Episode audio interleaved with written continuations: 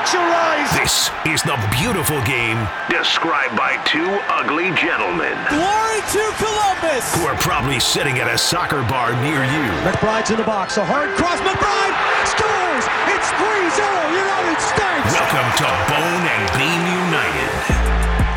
Happy Soccer Podcast Day. What is up? I am Bone. And I am Beam. Oh, man. What a day in the World Cup. I'm trying to focus on the World Cup and not some of the other stuff going on in Columbus sports. Yep. So we'll just move on from that. Uh, but Hey, there, the good news, good news is that you can have a really bad sports weekend if the U.S. loses Oh, draws that's tomorrow. that's what we're hoping for. That's yeah, right. That's exactly it. Why not pile it all on? That'll be fun. Uh, so we will get to that. We will get to the U.S. men's national team, what they have to do against Iran tomorrow. Uh, but before we go there, lots of good action today. Quite a few back and forth affairs. Uh, another team locking up uh, their spot. Actually, two teams, right, advancing to the next round. Uh, so we'll talk about that and just some overall good play. Beamer, what'd you think of the uh, matches before we get into them this weekend or this week? Today, Monday. That's the day. There we go. Uh, so it started out with a really, really good one, and I know probably a tough get up for some people. You know, coming off the weekend, coming off a holiday weekend, perhaps some people weren't, you know, back into their workflow or weren't anticipating waking up uh, at five o'clock in the morning. Let me tell you, man, that Cameroon Serbia game was one of the most fun soccer matches you're going to see with high expectations and a lot riding uh, on the line. So Cameroon goes up 1 0 bone, and they've been pressing, pressing, pressing, kind of get a goal out of the run of play. And Serbia had been controlling the ball. They've been playing pretty well. And Cameroon get a goal out of nowhere. It's like, all right, perfect. That's going to be good. We know exactly what's going to happen is now that Serbia is going to start pressing as we get into halftime, and the game's going to open up nicely. Before the game even got to half, it was 2 to 1 in favor of Serbia. And then all of a sudden, it's three to one. Cameroon come back and score two goals in the 80, 80 something minute, and I'm losing my mind trying to do a radio show. Oh, I'm yeah, looking right. at this game, watching on TV, like what in the what just happened? It was three to one, and now it's three three, and there were still chances at the end of the game. Like it was nutty town that game this morning. Yeah. I, I woke up to tweets saying, if you didn't get up for this game, you're going to regret it. And I went and watched the highlights and I said, yep, I I regret it. I wish I could have watched it. I wish I would have watched it live. But yeah, that's Sorry, a- yeah, it was in the uh, 63rd and 66 minutes. You Yeah, had, not but well, uh, but if you looked up in the 80th minute, you probably saw the, the that's exactly what happened. Yeah, Yes. right, of course. But yeah, it's that I mean, last 30 minutes of that game it appears were just crazy, right? Where everybody's knowing now it's a 3-3 game and someone's got to break through. No one eventually did to break that logjam and to break that tie, but Well, and the fact too, back and was- forth is what you want to see. The fact too that what was crazy about it is that you felt that Cameroon were just swiftly like out of it because you have Pavlovic score for Serbia and then Sergej Milinkovic Savic and they score like back-to-back goals in stoppage time in the 45th minute going into halftime and you're like, "Well, that's it." You know, I mean there's like 10 minutes of added time in these halves, but still whatever. They score in stoppage time and then they come out and score 10 minutes into the second half and you're like, "Oh, it's 3 to 1, no chance." Right. And then Cameroon, literally 10 minutes later, come back. They had a chip goal over the goalie, which was absolutely beautiful. And then uh, Choupo-Moting scored, who's one of the better players in this tournament, to make it 3 3. And you're right. The fact that we didn't have a game winner in that goal, you still, it was still one of the most fun games of the World Cup so far. But yeah, I mean, it was just fantastic. The fact that we didn't have a winner was kind of a, a little bit of a travesty. Yeah, really seems like it deserved one. But either way, that was uh, an entertaining affair for sure. Uh, another AFCON team, Ghana, they get the win against South Korea, three to two. Some controversy at the end of this one. Uh, there was a a whistle at the end when South Korea had a corner kick lined up in stoppage time. Now, I didn't get to watch all of the stoppage time. Yeah. But from what I saw online, a lot of people were saying, you know, that that Ghana were killing time. yes, they, were, killing time and they were. and so South Korea, going down and saying that they have cramps and Right, and they- South Korea, enough rightfully for so. the trainers to come out on the field. Yes, they were killing time. And by the way, there was 10 added minutes to this game as well. right? So South Korea is rightfully so saying, "Hang on a second, but they're still wasting time in this game." And I mean, that's debate, right? That's the that's kind of the beauty of how this works. The referee has the discretion to say that's enough time, enough time has elapsed, but 99% of the time, the referee is going to say, "Finish off this corner kick and then we're done." Right? That's usually how it plays out. Yes. And so when that didn't happen and the whistle blows, Ghana wins three to two. South Korea's manager comes storming out, runs out onto the field, and got himself a red card for their final match. So Hey, I like it from Paolo Bento. Good for he had you. he had to come out and say something. That was I thought a travesty. I th- I didn't think that should have happened. So yeah, but that one that one was also a back and forth affair where South Korea comes back and ties it up. I believe two different times. Like it was just a great game as well. So you yeah, had it sure was. So Ghana took a two nothing lead in this one, and then South Korea, literally within three minutes, ties the game back on. Kudos for Ghana comes back right after that, scores a, a goal to make it three to two. And I tell you what, Bone, I've never seen. I've been watching soccer for a long time.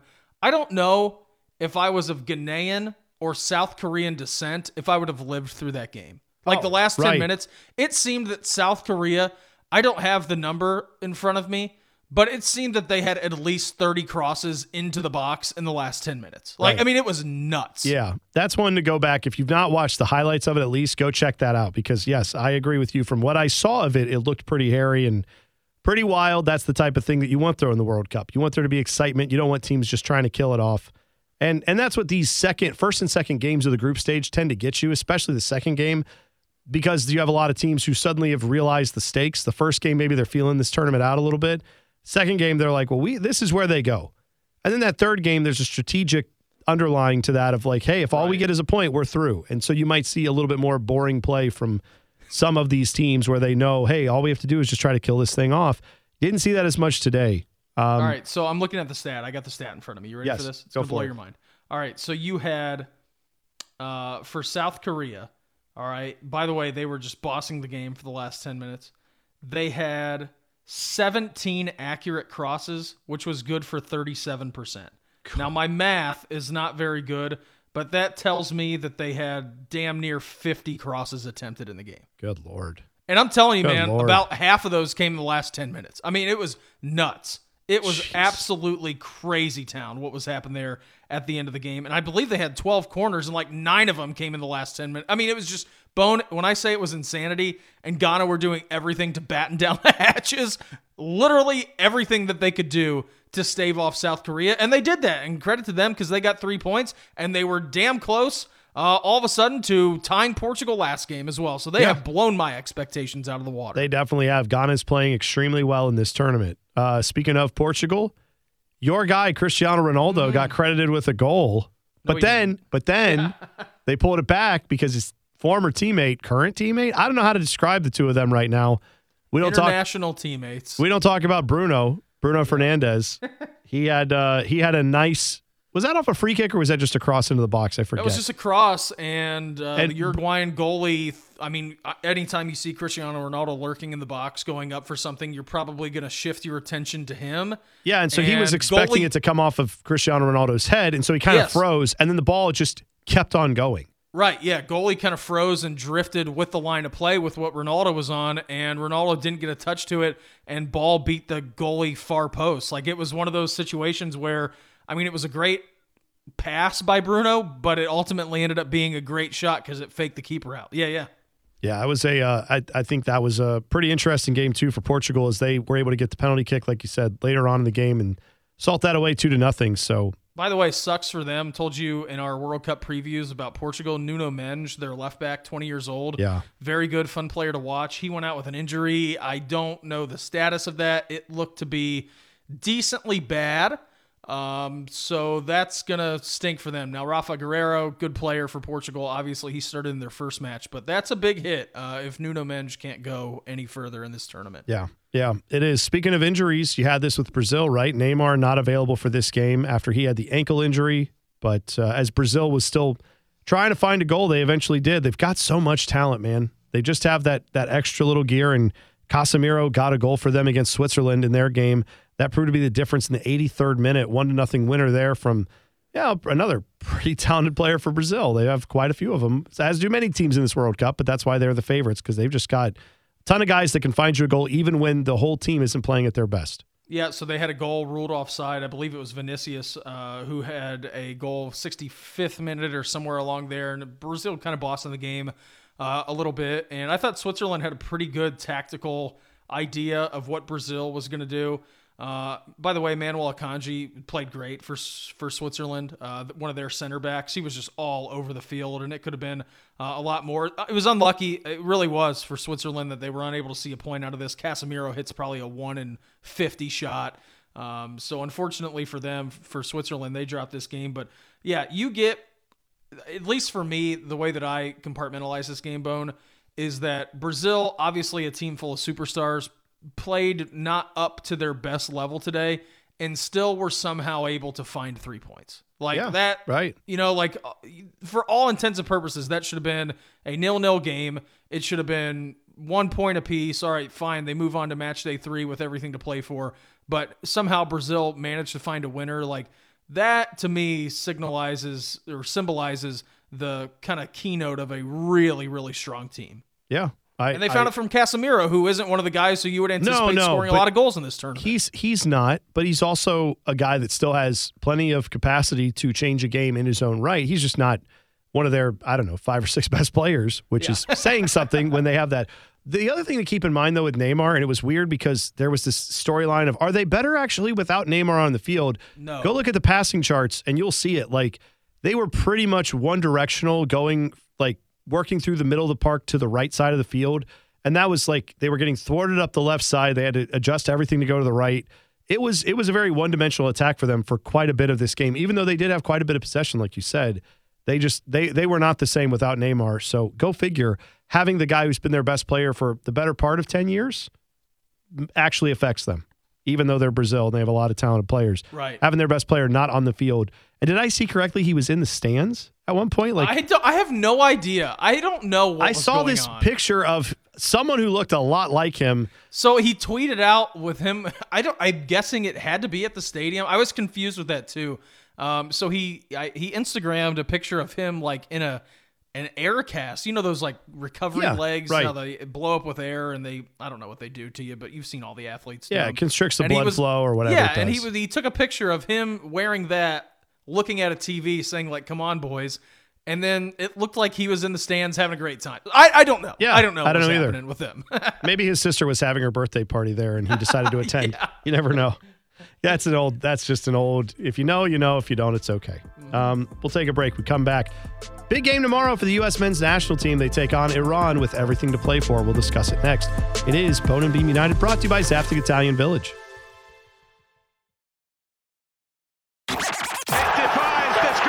Now back to Bone and Beam United.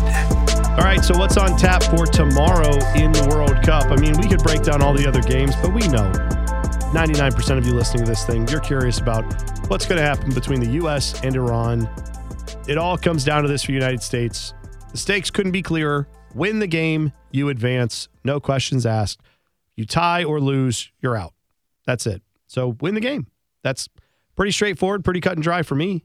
That's a thing that the U.S. men's national team has quite the ability to do. It's been fun for me, Beam. I don't know if you've seen all the write ups from people talking about, hey, this Tyler Adams guy. I mean, he He's owned a bunch of guys on this England team and had him in his pocket for most of that game.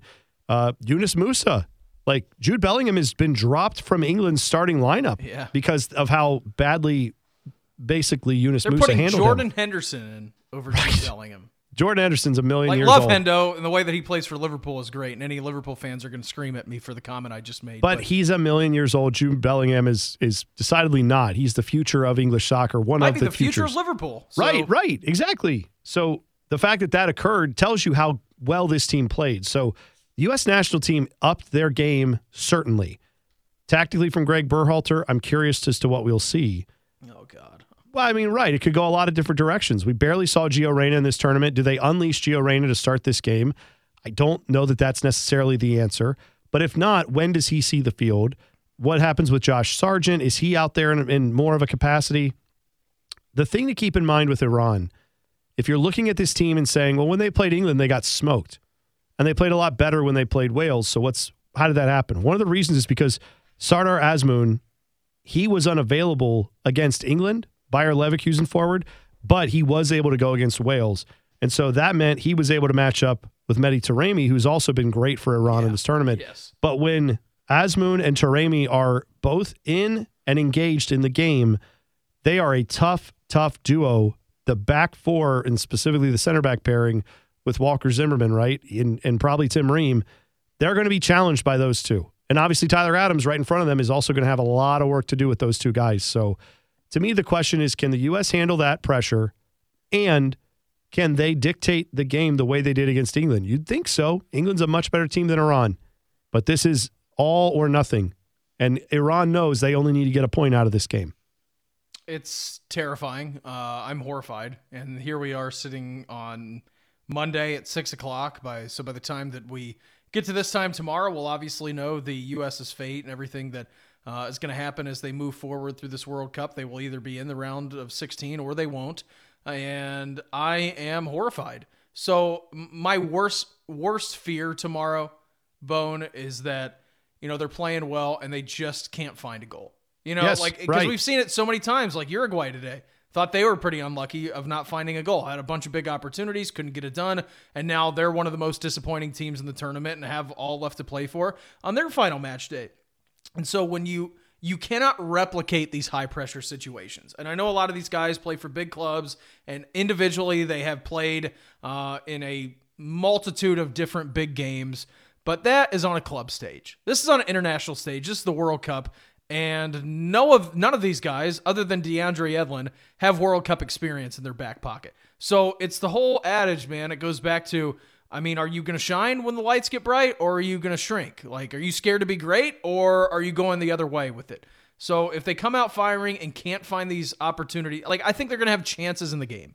Like, don't get me wrong. I think they will have their their chances, but I'm worried about them finishing those opportunities and finishing those chances because I Yeah. could well see it getting into the 65th, 70th minute and this bad boy's nil nil, and then all of a sudden, like, all right, now we kind of have to get out of our game plan and we have to start pressing a little bit. Like, and that that prospect terrifies me. Well, what I am thinking is that I mean, I'm expecting the game to go. It could go any direction, right? But I'm expecting Iran to say we will press for the first 10 or 15 minutes to, or 20 minutes to try to get something, and if we don't get it, that's okay. But we want to wear them down a little bit, get them in their own half. They don't want to give up anything in their back line, but they want to try to make the U.S. work for the ball for the first 20 minutes, and then they know get to halftime 0-0.